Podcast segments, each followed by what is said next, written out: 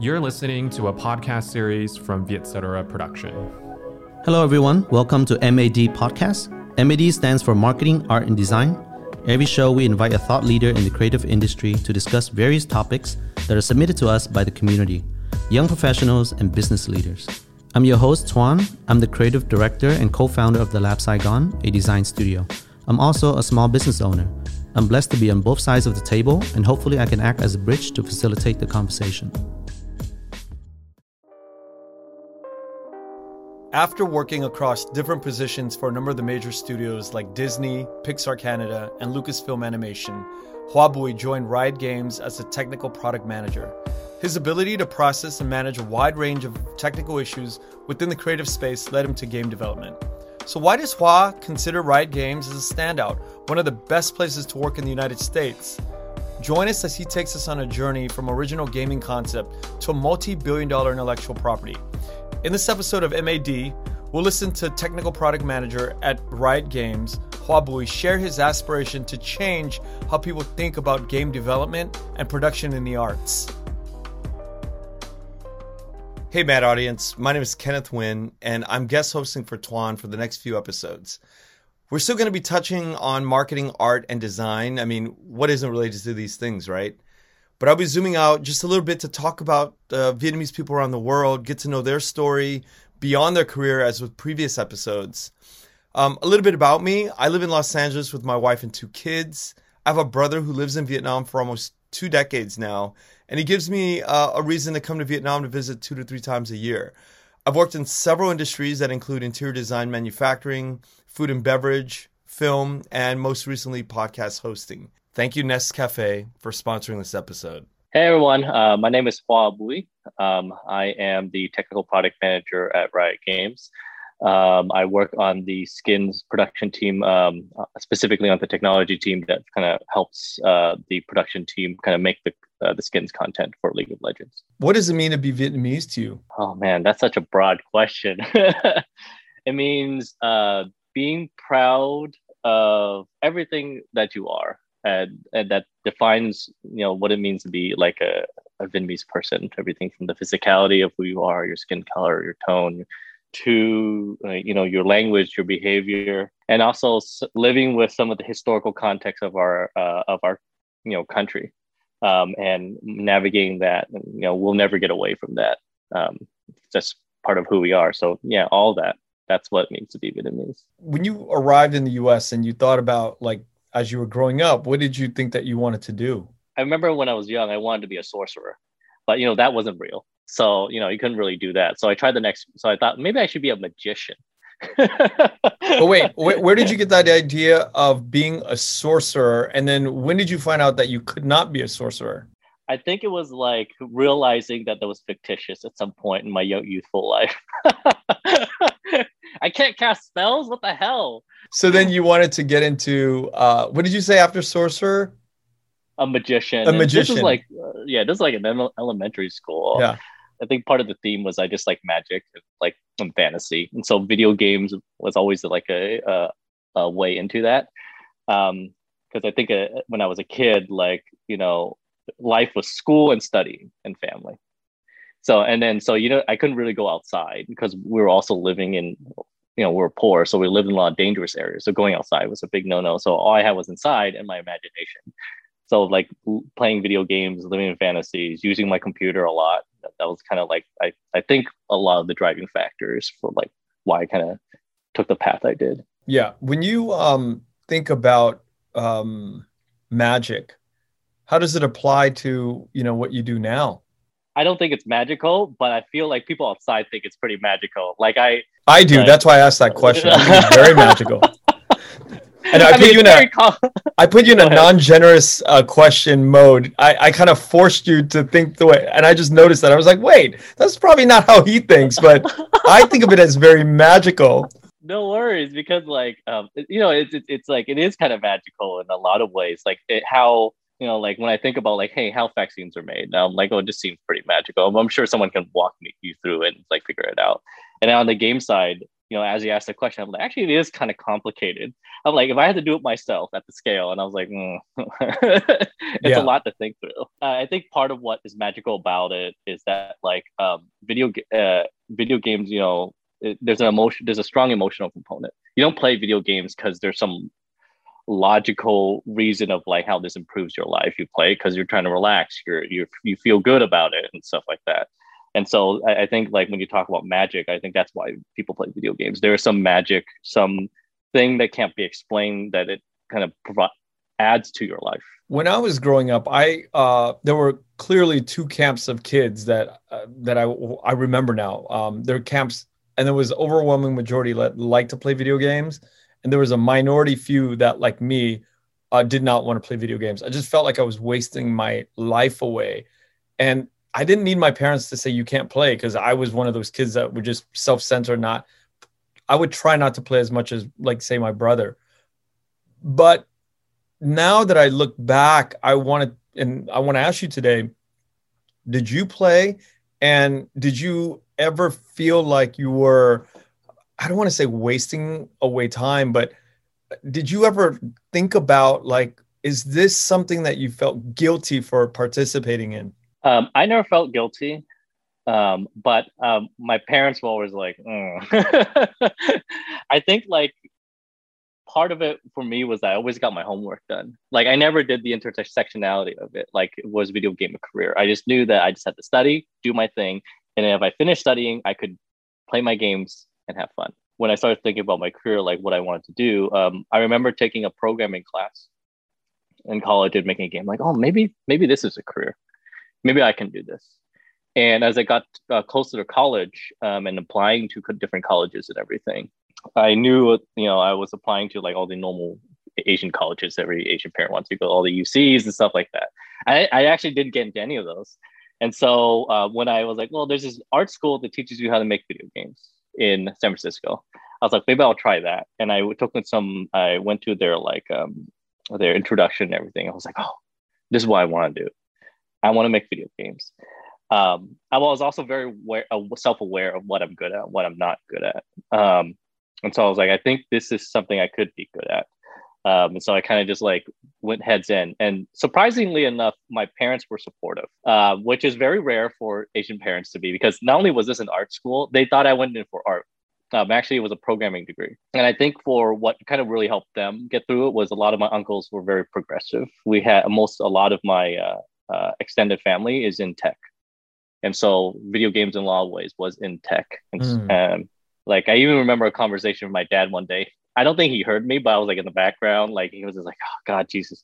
You know, maybe if he gets into video games and he just makes one good video game, he'll be fine for the rest of his life, right? That's all he really needs. Yeah. that it's so weird that that's not even how it works, right? You yourself can't just make one video game, right? It's like there's like thousands of people that are involved in this, and I want to get into that too.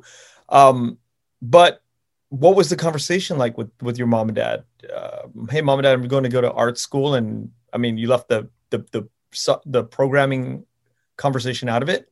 Yeah, yeah. Um, I was like, I kind of want to try this school.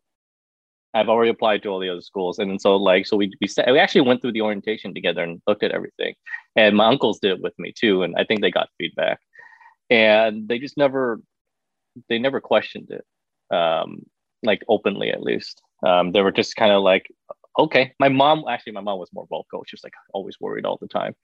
I would say i'm a terrible artist. And one of the early classes even though i went for a software development degree i had to draw a lot and i had never really drawn before. And you could if you're looking at my early stuff it's terrible. Um, and but i practiced and i tried very hard and my drawing got a lot better. Um, and I think that's kind of helped instill a lot of confidence in them. Um, that like you know, perseverance and hard work, you can kind of overcome a lot of things. So then you graduate the school, and what's the first job you get out of school? So uh, my first job uh, out of school was a, an internship at Disney.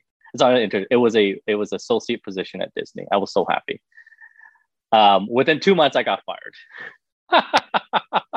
what happened?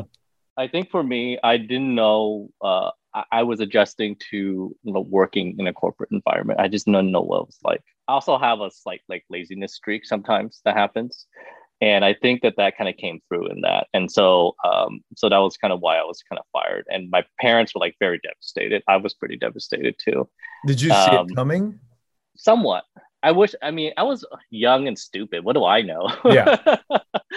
and then this is kind of like it's kind of uh you know they would give you feedback but you know it was like what do you do about it? How do you grow? How do you adjust? What do you you know how do you how do you navigate all these things? I was so young and foolish. I didn't know what to do. I am lucky that like uh, the ironic thing was a different disney division uh uh, hired me, um, and I had to explain this to the, the ended up doing. It was so awkward, and then they confirmed it was a lower level position, but like I'm very thankful for that that they allowed me because it allowed me to kind of start my career over a little bit. Can I ask you what you got fired for? Or is it just a gradual thing? Uh, I it wasn't like a thing I did. It was just like I think it was just I wasn't uh, producing the work output they wanted. Yeah, that kind of happened to me when I was younger too. Yeah, I, I completely understand. And and it's weird because we're just blindsided by like what we have no self-awareness that I was 17, 18, I was in the Marines and same thing happened to me. I it was just like a few times they would sit me in the chair and they're like, "Yo, you're going to get kicked out here if you don't straighten up." And I'm thinking to myself like, "What? Why? What's the big deal? You know, what what am I doing wrong?" And I couldn't figure you know, when you're in that for a few years, you can't really figure it out until much later you start to, oh my God, this is how the ant colony works, right? hmm You at Disney, I very quickly learned I am a cog in the wheel, and I need to cog keep spinning my cogs. And then, so how long were you at Disney for? Um, let's see. So after Disney feature animation was like two, three months. Uh, and then after that, I went to this uh, the smaller studio. Um, they only doesn't exist anymore. It was um, it's called ImageMovers Digital, and it was like Robert Zemeckis's like uh, animation studio who briefly um, created with Disney, and that was like for I think eight eight nine months. Um, and I left because I couldn't stand the work uh, the work schedule anymore.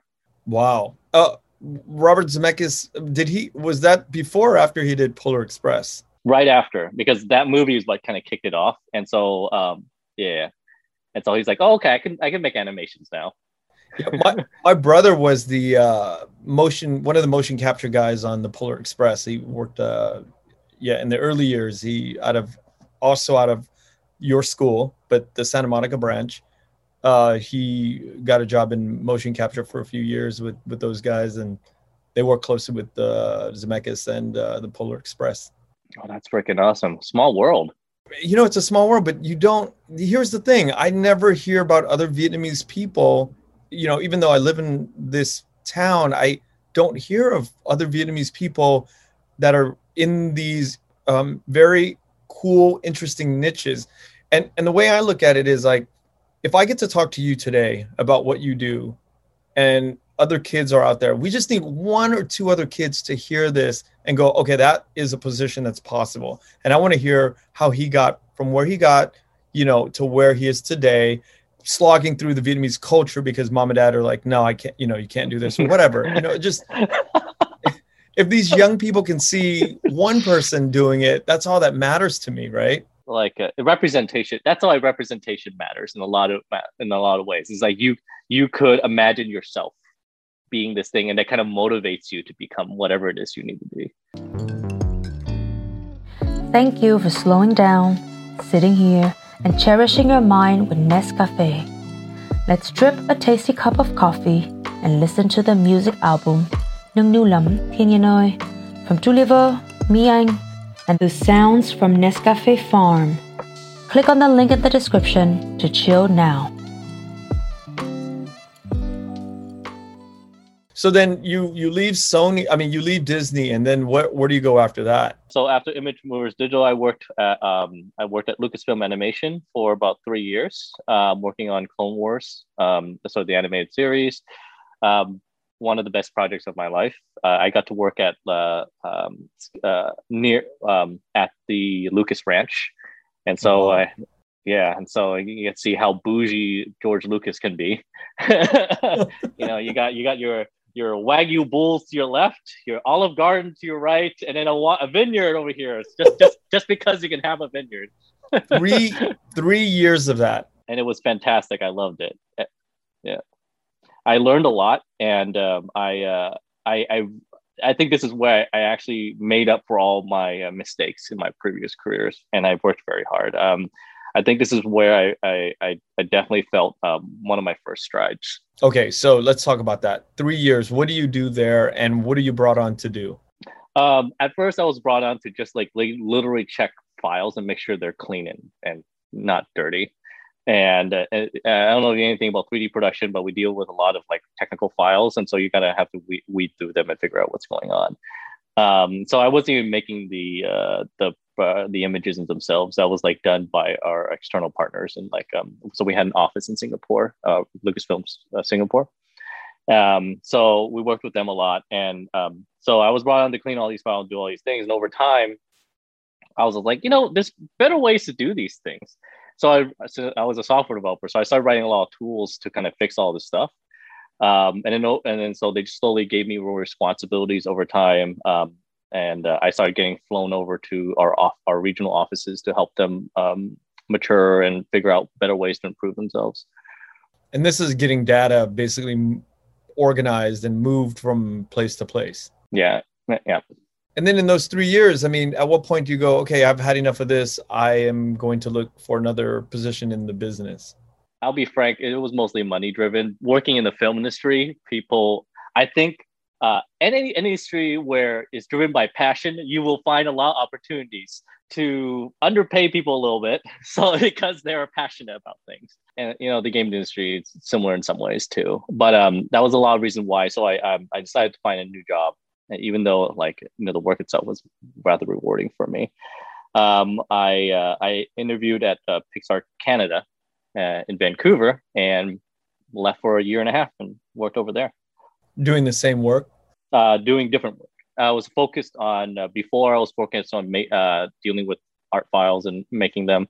Um, now I was dealing with actually drawing of the images, so like the things you would see in, in screen you, you worked as an artist. No i was more like um so the way computer uh a an image is drawn for like an image is uh, computers draw an image and in order for it to draw an image it needs a lot of art files and code that needs to be run so they can draw the image. And oftentimes the image doesn't draw properly. You'll see like lines or black areas or stuff like that.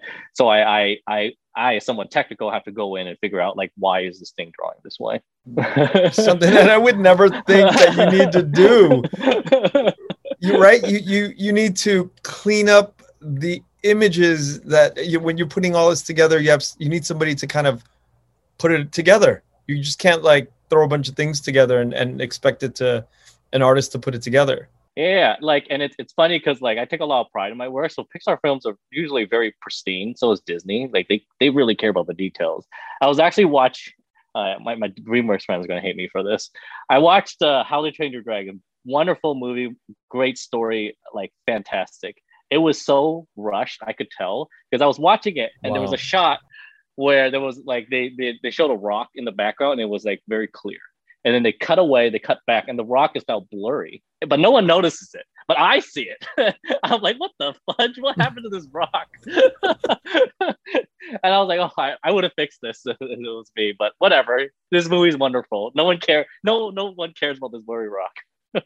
okay, so you're like five or six years into the industry, right? It seems like there's a lot of different paths that you can take um, in terms of like this sort of digital sort of uh, visual, uh, medium, technical. There's so much going on here. How do you pick a path? I mean, or does the path pick you?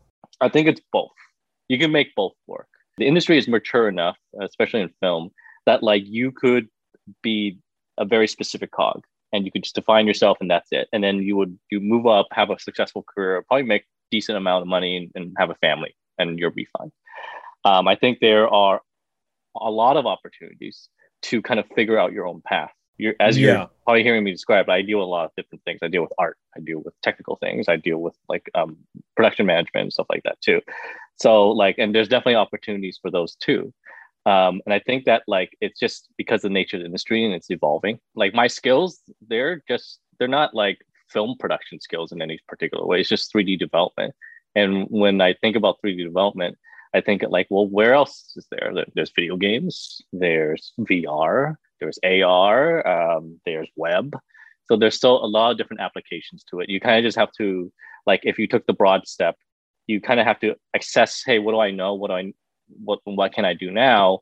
And what are the opportunities and jobs out there? And how do I either adjust my skill set or change how I represent myself and stuff like that. That sounds very messy. It is very messy, but that's like that's kind of the that's like the fun know, of that's, it. That's the career, though, right? That's like you know they're like I think you're uh, I think you know really successful people they're they're able to deal with ambiguity they're able to kind of like they have a great sense of self-awareness of who they are what they are and what they can do and they also have a great sense of awareness of the things around them that towards whatever they want and it just comes down to first getting that awareness and then figuring out like the thing the, the tactical things you need to do to get there Yeah. and i think a lot of people struggle with that Yeah, like, it doesn't like seem- it's, if it's not as clear a path Yeah, like it college. doesn't seem like a clear path. I mean, you seem like a really young man, and you. It seems like you have another thirty years on your your flight path, and it's just like where you could go to a lot of different. This road can lead you to very different career paths, right? hmm So, what was next after that? What when you left uh, Pixar Canada? Uh, when I left, uh, I went to Riot. And the funny thing was, like, uh, uh, uh, I had interned at EA when I was in college, and I've also like used to live in LA a little bit when I was young too. And I found I don't want to live in LA ever because I hate the traffic. And two, I don't ever want to return to video games because I don't like the work schedule. Wow. and funny enough, Riot was both of those. And I was just like, but they they convinced me. They convinced me. um, it was such a uh, it was such a great opportunity for me because like um, they they promised a lot of different things that like what like was against what normal game development was. It was um, they believed in work life balance. They believed in the dream of being a gamer. You know, you can work for a company and make games, but is, is this company making games or are they making products so they can make money? And that's kind of the difference in mentality of different companies. And with Riot, like, you know, every day I get told, we're a game that makes games for players and we want you to think like a player. And and that manifests in a lot of the fabric of our company. And that's why I love working for this company. I get to be a gamer. I looked at their website and um, you know I looked at the website because I was researching uh, you and I saw that there's a, a different kind of social consciousness that's happening on uh, you know on, on a very sur- surface level and I and, and it sounds like it's permeating permeating through the culture of, of the, the people that work there. I thought it was all a facade, but now I'm like, wow, I'm, I'm very impressed by this. I'm, I'm glad, man. I'm glad. because you like, don't hear a lot of film companies doing that. Film companies do not do that, um, and then uh, film companies should be doing that because they are t- telling stories that are dealing with real life and great lessons and you know wonderful things about humanity, and they should be the. But then I was like so surprised to read these things about a gaming company. I, I know nothing about the, the gaming industry, but I was like, oh, I wonder if they're all like that. No, no game companies. They, it's uh, you know, like I, I don't know if you read up, but game the game industry has such a bad rap. You know, it just it it choose it brings people in chews people out, and that's just been ongoing for so many years. Um, um I think I'm we're lucky now that like tech has kind of changed the landscape of video game industry, um, and kind of influenced a lot because there's a higher standard of expectation of how you treat your employees, and I think that's a good thing. Yeah, they even had like a little post on um, how uh, they're involved with the um, AAPI community. I was like, whoa, this is crazy for a company to be this socially conscious, you know, um, a video game company of all companies. And you know, the funny thing is, a lot of that is driven by individuals, just people who cared. You know, and and I think one of the wonderful things about is like if you care enough, things can happen. Like I, I think a lot of in a lot of ways, like a lot of our involvement with a lot of communities is just because that we had a random writer who just really believed in it enough and made something happen on our side. Because I sort of know, you know, I've known you through the a pre-interview call, and we've talked about this before. But um, you know, this is not something that I, I typically talk about, but I think it's it's uh, it's an interesting point because I think you've asked me to, you know, we're we've talked about this, uh, talking about this subject, and it even makes me tap dance a little bit to even bring up the subject. But you're a gay man. Mhm. Now, being a gay man and, and being married, I, I want to know your journey. I, I want to know your journey through this. What I feel is a very uh, could be a broy, techie, tech broy industry and field. And as you were coming up, like, what was that journey like for for you, a Vietnamese gay man? Growing up, I never really thought I was gay, um, but there were a lot of things I felt that I think would, if I if I knew better, I would have known. Um, and I think that just comes from our culture, kind of teaching uh, us, like you know, being gay is wrong. And so you, there's a strong pressure to be to not do that, even if your behaviors, your your want, everything that you are tells you that. I think when I was like 22, 23, when I started uh, to realize it. Um, what happened was I uh, I met a guy and I had fallen in love for the first time in my life. I'm like, oh my god, this is love. I was like, I know this feeling. This this feeling is love, and I'm like, oh my god, and I love this guy, and and then that really pushed me over to saying, for sure, I am gay. Wow. And up to that point, you never felt that. I was always I was like dating girls and wondering why. Like it's just like, well, where's this feeling of connection I'm missing? You know, and just not understanding why I, I had a hard time kind of having relation uh, building a relationship with uh, with you know a, a romantic relationship with women and stuff like that. Like my life started making more sense. Everything, everything, all the all the boxes started fill, being filled in. I was like, oh my god, this is it. because I can imagine like being in the entertainment industry on the film side is not um, the growth of of of a, of somebody of an employee in a company is not uh, not that bad if you know it's the treatment is not probably not that bad if you're a gay man but on the gaming side like what was that journey or what has that journey been like for you I think gaming has always been progressive. Like gaming is always because you have a bunch of nerds on the internet. And the internet is very progressive, but the interaction doesn't it doesn't always like come off well because like I'm from a different culture. I think for me, my experience at Riot, I don't feel that. Um, but I do know uh, I know people in the industry that do feel that way.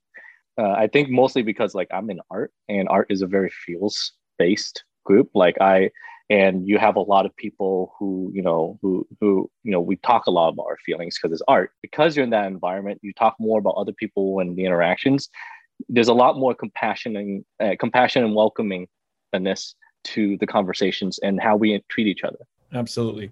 Now uh, in terms of like the growth from the family side uh, how did you uh, did your mom and dad know? Did they have any inkling that this was who you are?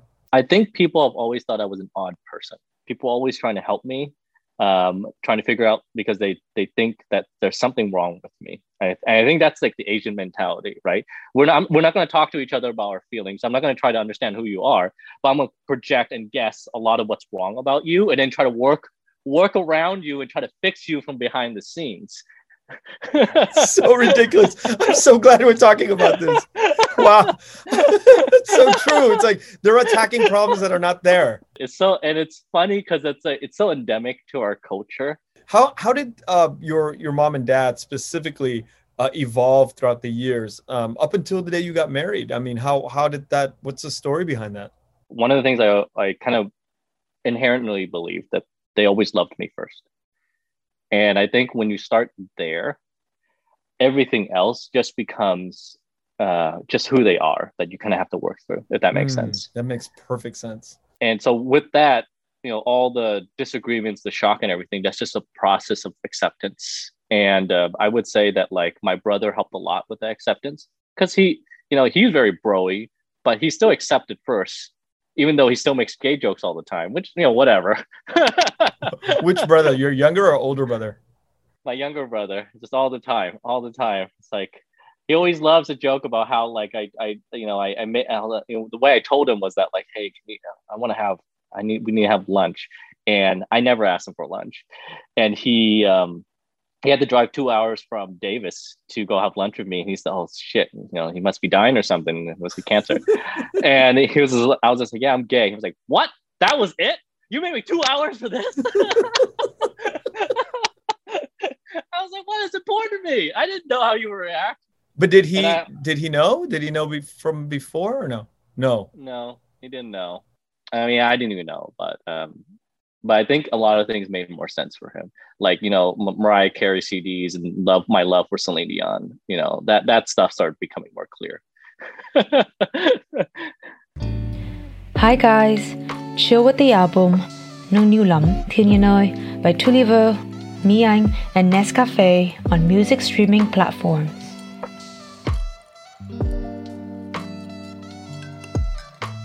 Let's get back to games. And um, i want to know what sort of um, what's the cycle of a creation of a game? Like i have an idea for a game and you know how does it go from i have an idea to this is like now a multi-billion dollar ip i see.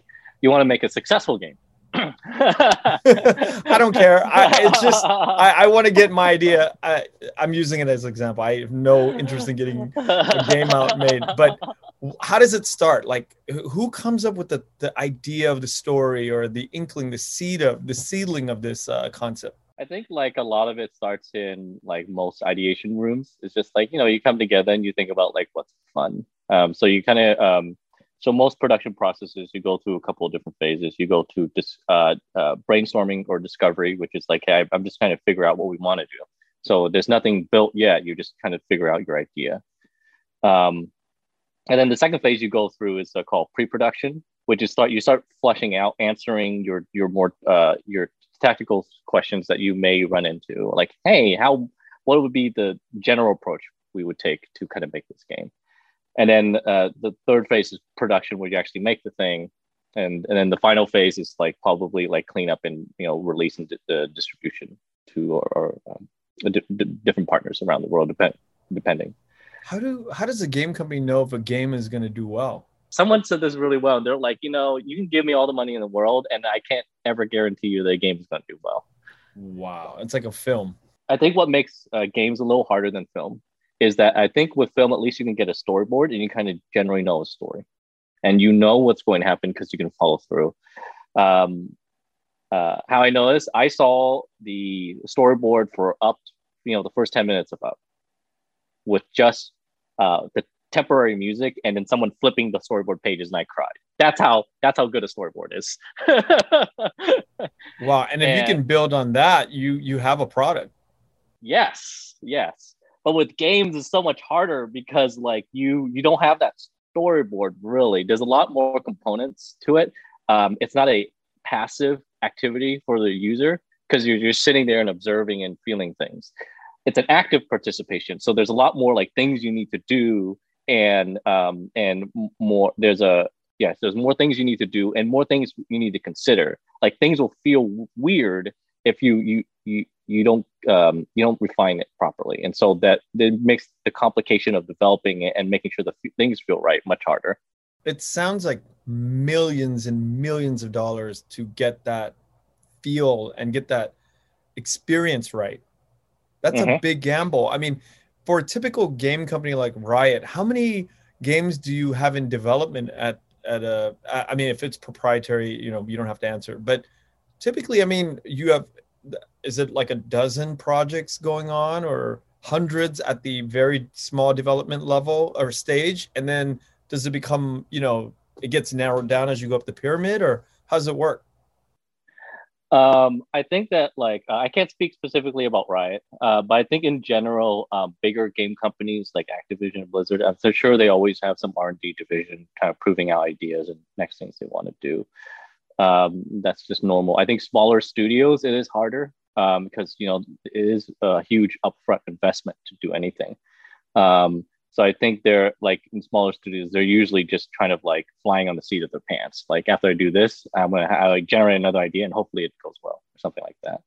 Um, yeah, and I think that's just how the industry kind of works. This idea of um, the economics of creating a game and getting it out to market and all of that. I mean, uh, you can bankrupt a company if you put out a product after all of that r&d and all of that development i mean it could it could really go belly up if it doesn't perform well right yes and that's definitely happened with a lot of companies like uh ps3 era um, there was a game called lair Um, and it was like a, a, dragon flying around shooting you know, shooting fire. You know, on concept, you're like, oh, that's cool. You know, I'll fly a dragon, shoot things, kill things. Ended up doing terrible on the PS3. Actually, took down the whole company because um, it's the level of investment they had to do with it. Um, it's it's like making a game is one of the most complicated things you can do in software engineering, and uh, and making it feel fun at the same time is even harder. So yeah, it's it's definitely like heavy, heavy investment, and will, can take down your studio. Did you play Lair? Yes. Did you understand and see why that it, that it failed? Yeah. What, what was, was, the reason? I think for me it was um, it wasn't fun, and it felt like um, it felt more like a tech demo than it was a game. You know, one of the funny things about the game industry is that like um, I think for a certain period of time, uh, it was like the it was the performance wars. My my my console is better than your console because it runs X amount faster, and you know things like that.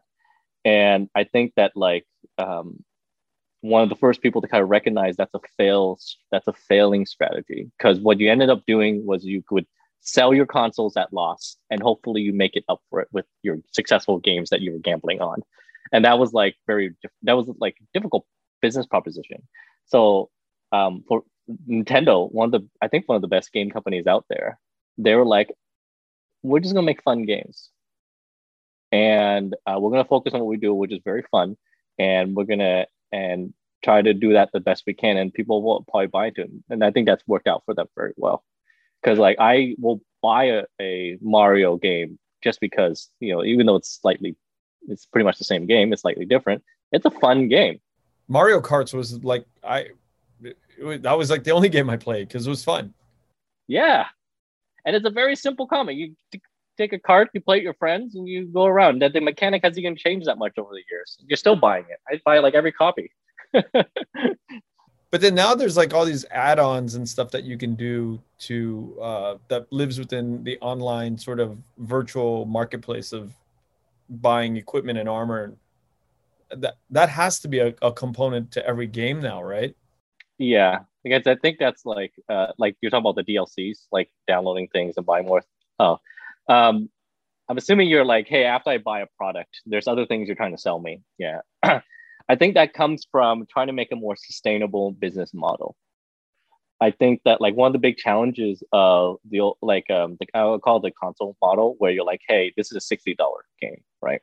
So part of the challenge of the business proposition is that like, hey, in order to me to make a sixty dollar game, I first have to invest, let's say two hundred dollar, two hundred million dollars minimum, just to make the game, right? Now I got to distribute to everyone, so you got to buy all these discs, get to everyone's you know hands and everything and and it's $60 which is not a small investment so if you're a consumer you're you're probably like picking and choosing which game? game you mm-hmm. wanted to buy and so not only was that investment big you you, you had to be the best. Otherwise you wouldn't be making money. Um, and so that was like a very that's like a very difficult position for console games to be in. Yeah and it's a one and done right? Yeah it's one done. So that's why like i think like um like there's different ways to, there's dlc why you download something else you pay. There's subscriptions where you subscribe to things and there's the gift boxes um, all those things are just trying to extend the uh, either a make recoup your money or extend the life of the game itself so that like you you didn't just spend this 200 million dollars and just got 60 60 dollar like whatever people paid you're like trying to get more out of it um, which you know feels bad for for people. Like I think like I think there is something to be said where it just feels like the gaming industry is trying to nickel and dime you um, a little bit, um, and I get that perspective at yeah. least. I think the industry is evolving to figure out better ways to approach those situations. A lot of people who do care and want like a better experience for their users and people feeling like when they buy something, it's rewarding. Like you're not just being nickel and dime. What does your exact day to day look like? Like, what do you do at Riot?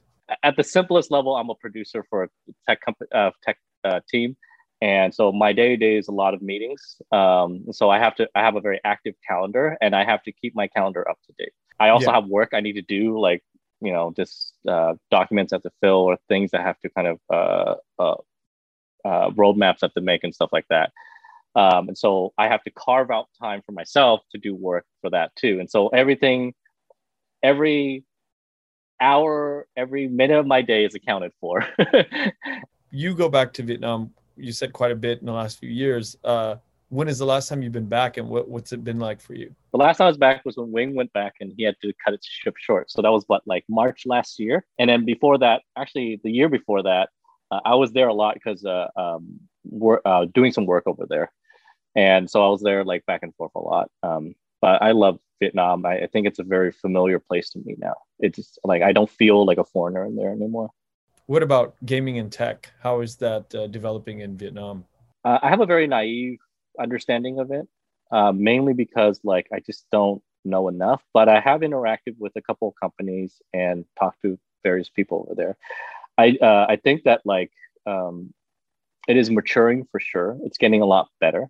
And, and I think part of that is that like our schools and universities and training programs have gotten a lot better. So and it shows in the the skills of the people that are coming up. The infrastructure and the uh, incentives to kind of evolve the industry needs to improve so that like that can further grow. Because i think that like if like vietnam can like if vietnam wants to grow its technology arm um, it needs to do a lot more. Like like one of the big my big gripes is internet sucks in vietnam. It is atrocious what does vietnam need to do as a whole to get their tech and gaming industries up? Better investments in um, uh, well the education the infrastructure uh, and more partnerships with uh, external external um, companies that like just do it better. So like uh, i think my favorite is singapore.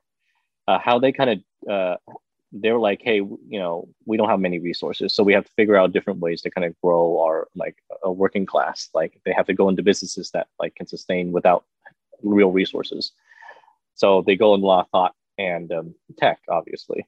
Um, the way they kind of dealt with that was that like um, uh, they do uh, they do training programs where like, hey, um, use this as a hub, like, but certain amount of your people have to be our uh, have to be Singaporean. You have to train them up. Um, also, they they pair a lot with uh, different companies to have Singaporeans fly over and do training over mm. there too. Wow. So they do insane amount of incentives to kind of like grow the uh, the skills uh, the the the, um, the skill skill sets of their like uh, of the working class. I mean, it, it sounds like you're very passionate. you you're very happy uh, in the game industry. But if there was another profession, would would you what would you be doing? I thought about going the nonprofit route because I very much care about uh, uh, well two things. I care about in, uh, education and um, community. Um, I've also thought about uh, uh, joining, um, doing more uh, virtual reality because um, that's getting interesting. Um, it's still very young and mature, immature, sorry, um, but you know it, it's working its way. Yeah, that VR world is uh, very interesting. There was a guest that I had early on. Um, he runs a VR. He's been in VR for for many years, and uh, the work that that that's happening on that side of it, it's so interesting um, the possibilities uh, for gaming for films for music for all sorts of uh, digital entertainment yeah it's so crazy because like uh, you can watch a sports game in vr and feel and feel the um, feel like you're there because it there's a there's a feeling of depth to it now you can actually create depth and and then there are interactive UIs are floating around telling you what's going on. I'm like, this is so surreal. Wow. And this is live? Uh, you or is it like a, a pre-recorded game? Because like we can detect like you can construct a live 3D environment now with just with with like uh if you set your cameras right and everything you can construct a live 3d environment so when is that technology going to be permeating uh, to the general public? Um, I think there are some applications for it. I think it's just expensive because, like, you know, like first you have to get people to buy a VR set.